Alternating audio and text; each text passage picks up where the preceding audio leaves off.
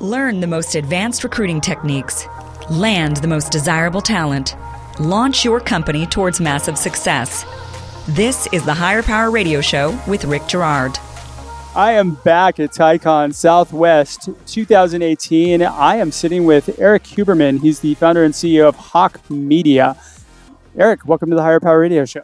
Yeah, thank you for having me. Absolutely. I want to start out by uh, getting an idea of what you're talking about at the event today. Sure. I uh, was basically asked to talk about how we built our business, Hawke Media, in just under five years. We've built it to a $75 million business, 150 employees with no debt, outside funding, et cetera. And was basically asked how that process went, the pain points along the way, and just to talk through the story. That's a fantastic story that you were able to bootstrap a company and bring it to 75 million. Yeah, thank you. No, it's it's honestly been a lot of fun. We, you know, it kind of caught fire right away, and so keeping up with it has been more of the challenge than actually pushing it, which I've had a few businesses. It's a nice change of pace. And you've been able to sleep. Uh, yeah, actually, the balance has been there. Uh, it's that's been the, one of the remarkable things. We almost sold the business a year in and didn't, and so my partner and I sat down and said, okay, if we're going to stick with this, what does it look like long term that we can both live with it? And you know, he, this is real. He said, every other Wednesday morning, I'm going to take time off to go play golf every other Wednesday.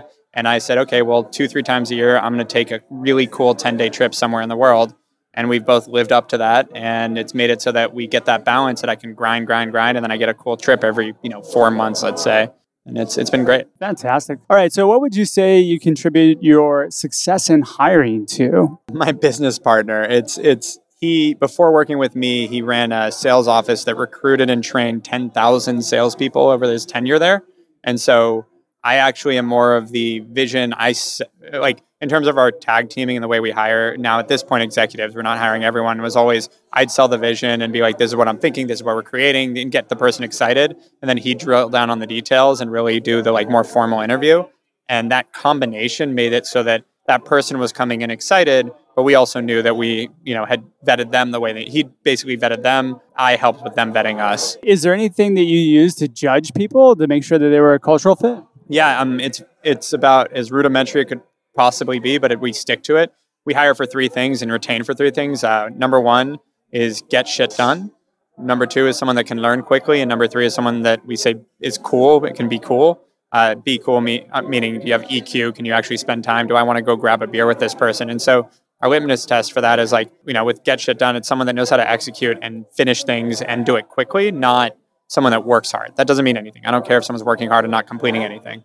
Number two, learn quickly. We try to just see if people are quick on their feet and are, have the ability to keep up because in our industry, things change all the time. That we may hire someone for email marketing and email marketing dies in three years and we need them to pivot. We hopefully are hiring people we're going to be with a long time. So we hire more for that. And then oh, again, the last one, be cool we all spend way too much time with each other and we got to enjoy each other's time. If You're spending more time with your coworkers than you are with well, your family. Pretty much anyone in your life, you probably spend more time with the direct people you work with. What's the biggest takeaway that you've had from the event so far today, or what are you looking forward to? Honestly, just meeting the community. I think that the TiECon community is really impressive and seeing that they can pull these people together and what they've created yeah, I'm a student of community always and trying to figure out how to build community with brands, with their own company, et cetera. And I think they've done a great job here. So just enjoying seeing how much friendship and business is being done here is really cool. I'm sure as we're wrapping up here, I know you have to get to uh, speaking engagement here. I'm sure that some of our audience would love to find out more about your company. How do they reach you? How do they find you? Uh, yeah, super simple. Uh, it's just hawkemedia.com, H A W K E media.com. And my email is just e at hawkemedia.com. So